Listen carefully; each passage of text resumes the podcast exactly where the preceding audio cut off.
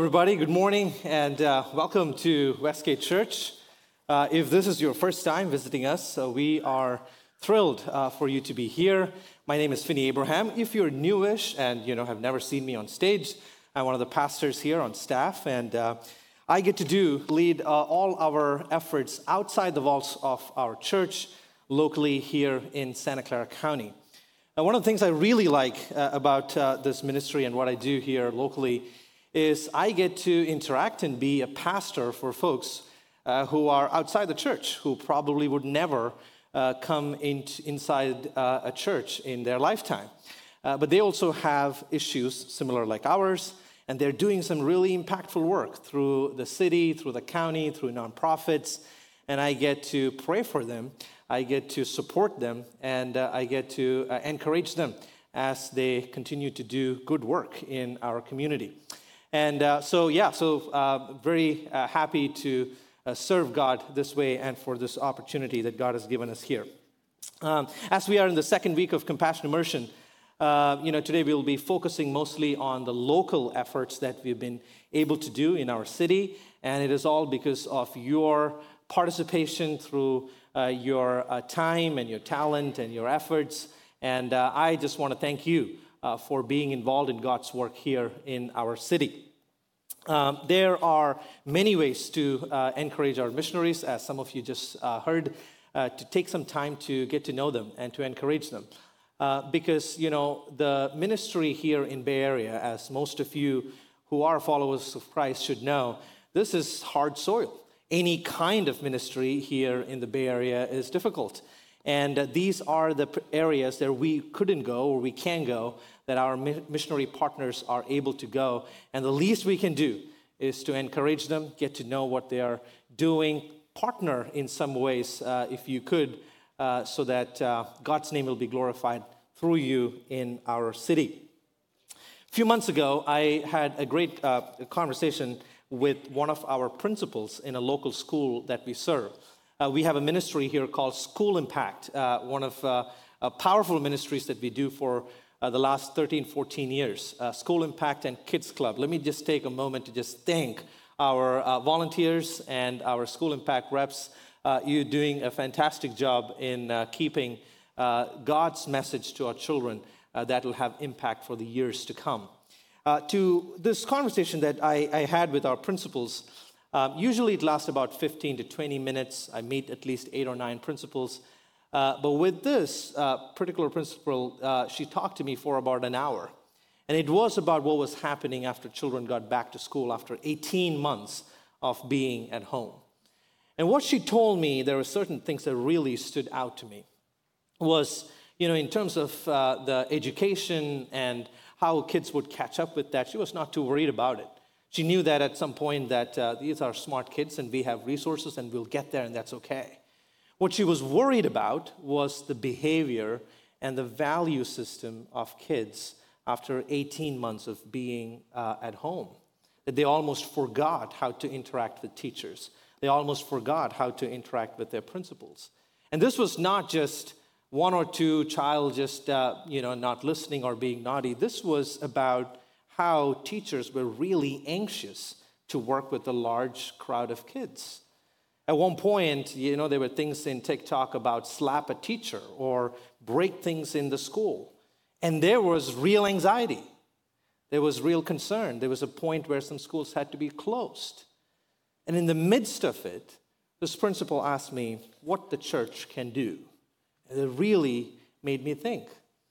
She asked her parents and others who were involved uh, and, and you know if they could in some way help and they couldn't because you know all of them work and in order to live here in this area both parents need to work it was difficult and i asked what is the thing that she what is the one few things that we could do what, what it could be the value system that they're asking for their children to know are the values of respect and kindness and generosity and i told her that if a church cannot do this, no one else will be able to do it. And we were uh, so privileged to partner with this school. We were able to do some really interesting work. We are going to uh, be there for almost an entire week uh, interacting with students. We were able to do this with a nonprofit because of your generosity uh, through our loud offering. Folks, here's what I learned from it that the present culture is not asking if Christianity is true, they're asking the question if Christianity is good. In a polarized culture where we, you know, have all kinds of ideology in our midst, uh, where ideology has more value than understanding God or theology, I'm not surprised that this question is being asked. But here is the fact the Bible and history teaches us that the gospel message is essentially good news. And it has been good news for over 2,000 years for individuals, for families, for communities, for cities and nations. And it has changed people's lives and people's mind and people's attitude towards their community. This is equally true for our city here, right here in Santa Clara County. God is still moving and working in some amazing ways that uh, only God can do in our community. You would see these examples and stories in the CI book uh, that you would receive here. It is completely filled with the faithfulness of God and the stories in which God is using churches and especially uh, here, your community, each one of you, uh, to uh, join God's mission of impacting people with the good news. What I would like to do today is to look through a very well known passage, Philippians chapter 2. Many of us even know this uh, by heart. Um, we, at, on our staff, we were learning this, I think, in 2020 or 2021, the entire um, uh, Philippians chapter 2 uh, passage. Very well known passage about the mind of Jesus Christ. Let me give you a little bit of context about what this uh, chapter is all about. Paul is writing this in prison in Rome, and he's writing to a church that he uh, uh, started in Philippi in modern Eastern Europe. And he is challenging people in this church who are going through persecution to love the other unconditionally and to love them and care for them even at the cost of their own life.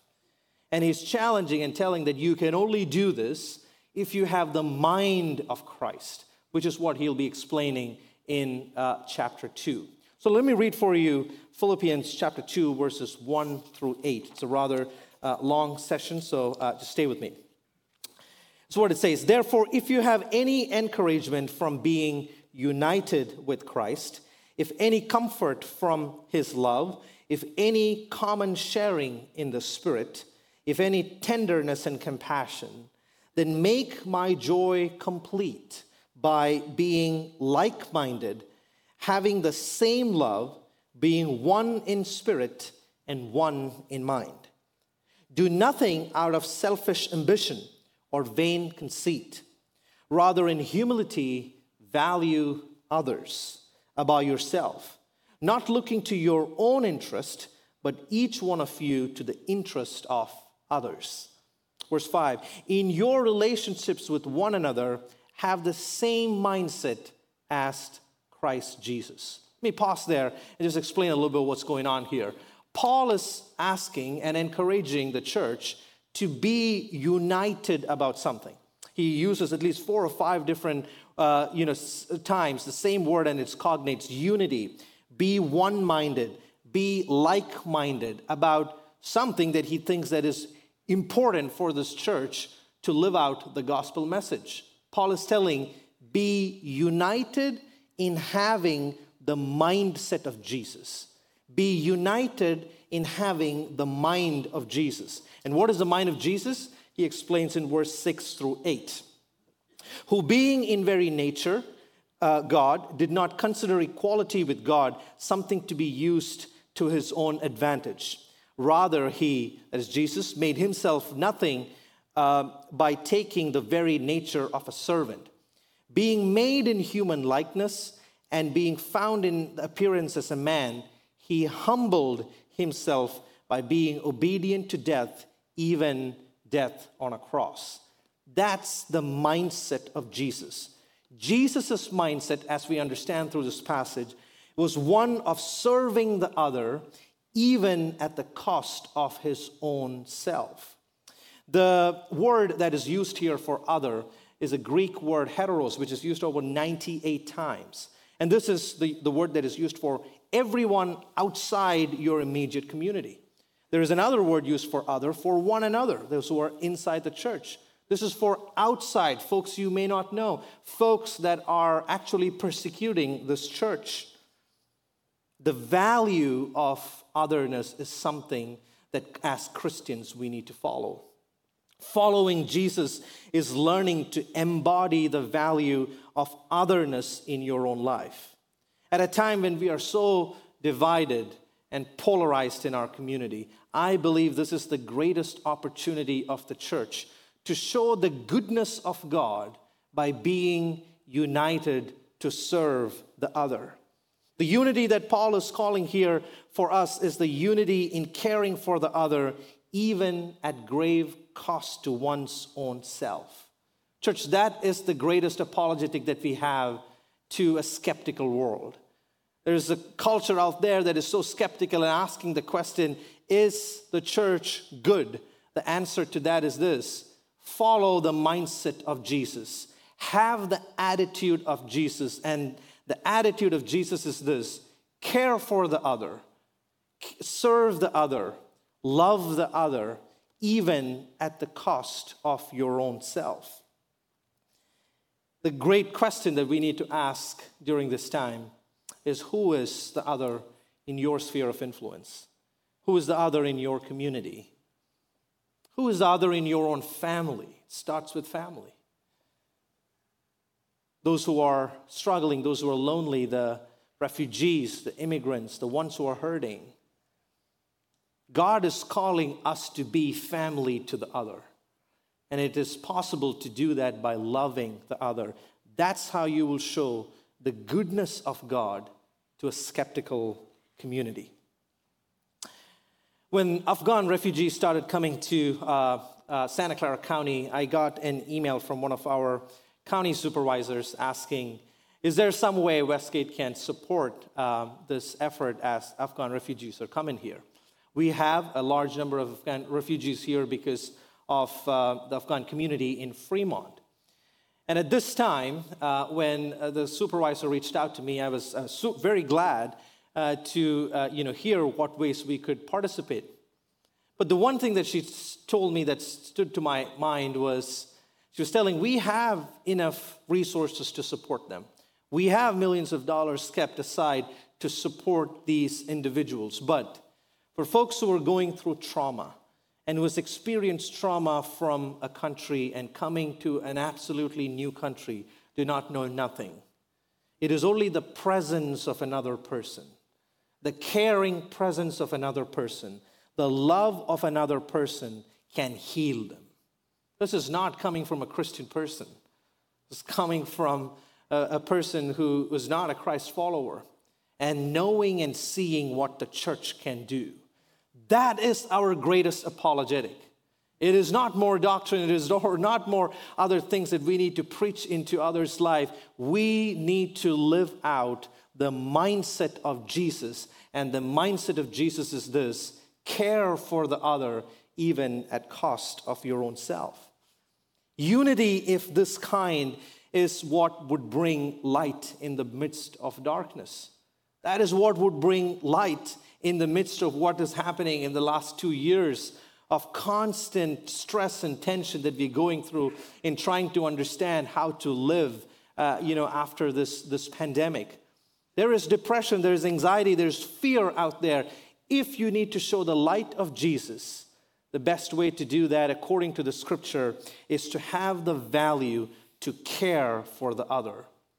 Paul, later in Philippians 2, verses 14, says, Do all things without grumbling and disputing, that you may be blameless and innocent children of God, without blemish in the midst of a crooked and twisted generation, among whom you shall shine as light in the world. That is how we will show light to a generation that is crooked and twisted. Paul is urging the Philippian church who are going through persecution to love their neighbors, to love the other, even though they're hurting uh, their own community. You know, it is fascinating to show, to understand the goodness of God this way. Many a times, as I was reading this passage, I thought that this unity is about a vision. This unity is about what we have to do outside. But what the scripture is teaching here is be united together to serve the other. That way, people will see the beauty and the goodness of God. People, we, we can experience the goodness of God because, you know, God is not just an abstract idea, it is real. And His goodness lives out, embodies in those who follows Him. And that can be shown to the world when you care and love the other. On May 26th, 2021, uh, we had a tragic incident in San Jose with the VTA shooting. And as soon as the shooting happened, over 10 people who lost their lives, uh, we got a call from the mayor's office to see if we can put together a prayer vigil. Now, I didn't know nothing about a prayer vigil, but this is, the, this is another thing I like about my ministry. There are random things just shows up about shooting and fire and all kinds of stuff. But we, we have a great staff who helps us to uh, you know, do things in a good way, beautiful way, so that people will see the goodness of God. And as we stepped into to creating this atmosphere of a prayer vigil, we worked with all kinds of religion, all kinds of folks out there uh, to, to get to give an opportunity for people to grieve. Steve actually spoke to close to a thousand people and, and told them that what they can do during a moment of darkness uh, as they are standing. In the midst of that, there's this one uh, Punjabi man who lost his brother in the shooting. He saw me organizing this and came and told me that thank you for giving us a platform to grieve because real grieving can only happen in the presence of a God. I don't know if this person is a Christian or not, but I know one thing. In the midst of so many people who were hurting, all of them knew that it is only in the presence of God they can truly grieve. Not in presence of politicians and others. All of them stepped back, and it was uh, faith leaders who were leading that. In the moment of darkness, in the moment of complete um, disarray, we know that the only place you can find goodness and healing is in the presence of God. And we were able to do that in a powerful way. As a church, I want to challenge each one of us if we want to impact our community, if we want to show the love of God and the goodness of God that can actually heal people, the only way to do that is for us to be united in serving the other. May I challenge and ask you the question who is that other in your own life? Who is that other in your community? Who is that other in your family? So that God can, God loves that person and God can use you to show his goodness uh, to that person.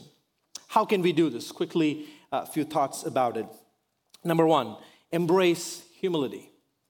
Just in this passage, in verses, in, in verses 3 and verse 8, we see the word uh, humility used. Uh, in verse 3, it says, In humility, count others more significant than yourself. And in verse 8, it says, Being found, Jesus being found in human form, he humbled himself by becoming obedient to the point of death, even death on a cross. The bridge to, for us to care for the other and to love the other and to forgive the other is to understand the value of humility. True humility cares for the other and love the other, not because of their social status or who they are, but because they're created in the image of God and they carry value. Regardless of who you are or where you come from, true humility happens because you believe and, and know that each one of them are created in God's image and carries value. Humility, then, here is an understanding of respecting that humanity God has given to each folks so that God's name can be uh, glorified as we continue to honor them and humble ourselves and serve each one of them. C.S. Lewis is uh, really helpful here. He says, Humility is not thinking less of yourself, it is thinking yourself less. Anything C.S. Lewis, I need to read three times to understand. So let me read one more time, okay? Humility is not thinking less of yourself, it is thinking yourself less. It is understanding who you are before a holy and an almighty God. Who we are before a holy and almighty God is this everybody, regardless of who you are, we are sinful, broken people away from communion from an awesome God. But God, in His mercy, purchased us through Jesus Christ so that His radiance shine upon us. If you know who you are before a holy God, you would be able to be humble to the other that you may not know, that you may not love, that you may not accept, or you may not understand. You would be able to be humble to them if you know who you are before God. True humility cares for the other because you really understand who you are before God. May I challenge you if it is difficult for you to be humble to others, if it is difficult for you to care for others and love others, and I tell you this because, you know, I'm, I'm also a person who is outside the walls of this church in the community, and I know there is discord. There is, you know, a sense of not being able to be united. We are divided in many, many ways. We have uh, identifying ways we can get divided. But the scripture is telling be united in serving the other. Be humble so that you can do it. The way you can get there is by knowing who you are before an almighty and a holy God. That is why Jesus in the gospel says, Love your neighbors as yourself. We always talk about the first part of it, love your neighbors, but it says, Love your neighbors as yourself.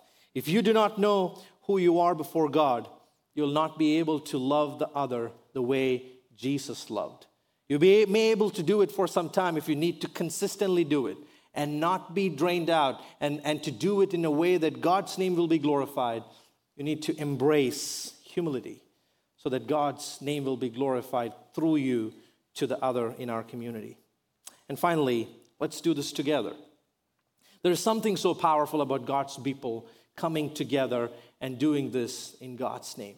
You know, everybody else also says, you know, let's unite. It's, it's, it's better to be together. That is not what the scripture is telling. There is something unique about God's people coming together and living out his value. That would heal our city. That would bring transformation to our place. And so, each one of us, if we can unite in this vision to care for the other, I believe God will continue to use our church, our communities, Christians for transformation in our city. You know, Steve usually uh, has these one liners, and uh, sometimes I take note of it. And this is one, one of those great one liners he has. I don't know if he got it from somewhere, but you know, if he says it's more powerful, so let me just try and read through this and uh, just imagine as Steve is telling, okay? Says, uh, a wolf by itself is just a dog, but in a pack, it's a force to reckon with. Just imagine Steve is telling that. It's very powerful. The, the, the, the, the idea is so amazing. By ourselves, we could do some things, but together, we are more strong. And that is not because of what culture says. That is because what scripture says. In Second Chronicles chapter 7 verse 14 it says if my people, it doesn't say if a person, all people, if God's people who are called by my name will humble themselves and pray and seek my face and turn away from their wicked ways, then I will hear from heaven and I will forgive their sins and I will heal their land. If we want to see healing in Santa Clara County, in the city of San Jose, and other cities that you may be part of. I truly believe that God can use each one of you. God can use our church and our churches in Silicon Valley if we can be united in this value to care for the other. If we can be united to love the other and forgive the other so that God's image can be shown to, to these folks. It is difficult to do that. That is why we say that God can only do this. But God can use sinful, broken people like us to love and care for the other because of what He has done through Jesus Christ, His Son, on the cross. In 2021 was a challenging year, but because of your generosity, your time, your treasure, and your talent, as a church, we were able to be light in our city. 2022 will bring its own kinds of challenges. But I'm confident that if we follow Jesus' model and if we unite in serving the other, we will be able to show a skeptical world that Jesus is good, his plans are good for all, and that submitting to his authority is the only way true healing and true transformation can happen in our city and in our county. Church, let me challenge you. As a church, we can continue to do that if we take this value to ourselves. As an individual, you can make a change in your own family if you take this value into your heart. Because I believe there is so much more to do, so much more uh, for God to do in our community, and we can do this together as a church for the glory of God because God cares for every single person. As you just heard in that video, for the people who are in jail, God's children, for the people who are in the streets, God's children, for the homeless, God's children. We can serve them. We can change that situation if we embrace this value of loving and caring for the other. Let's close our eyes as we end this time in prayer. Heavenly Father, God, we thank you for who you are. We thank you for your Son and our Savior, Jesus Christ, through whom, God, we have received the grace of your radiance in our lives. God, we thank you that you would choose sinful, broken people to do your work, to do your amazing transformational work, to show your goodness, the goodness of an almighty creator God through broken people like ourselves in this church and others in Silicon Valley. We are honored, Lord. But God, help us to be united in serving the other. That is your heart. That is your mind. And God, I pray as a church that we would embrace your mind, that we would embrace your heart, that we would do things that only you can do in our city, that only you can bring transformation to our city, that only you can heal, O oh Lord. God, so I pray that you would take our feeble efforts and you would bless it because we would do this together for your glory and for the transformation of your children in our communities. Use us as individuals and as a church. We pray and ask all this in the sweet name of your Son, our Savior, Jesus Christ. Amen.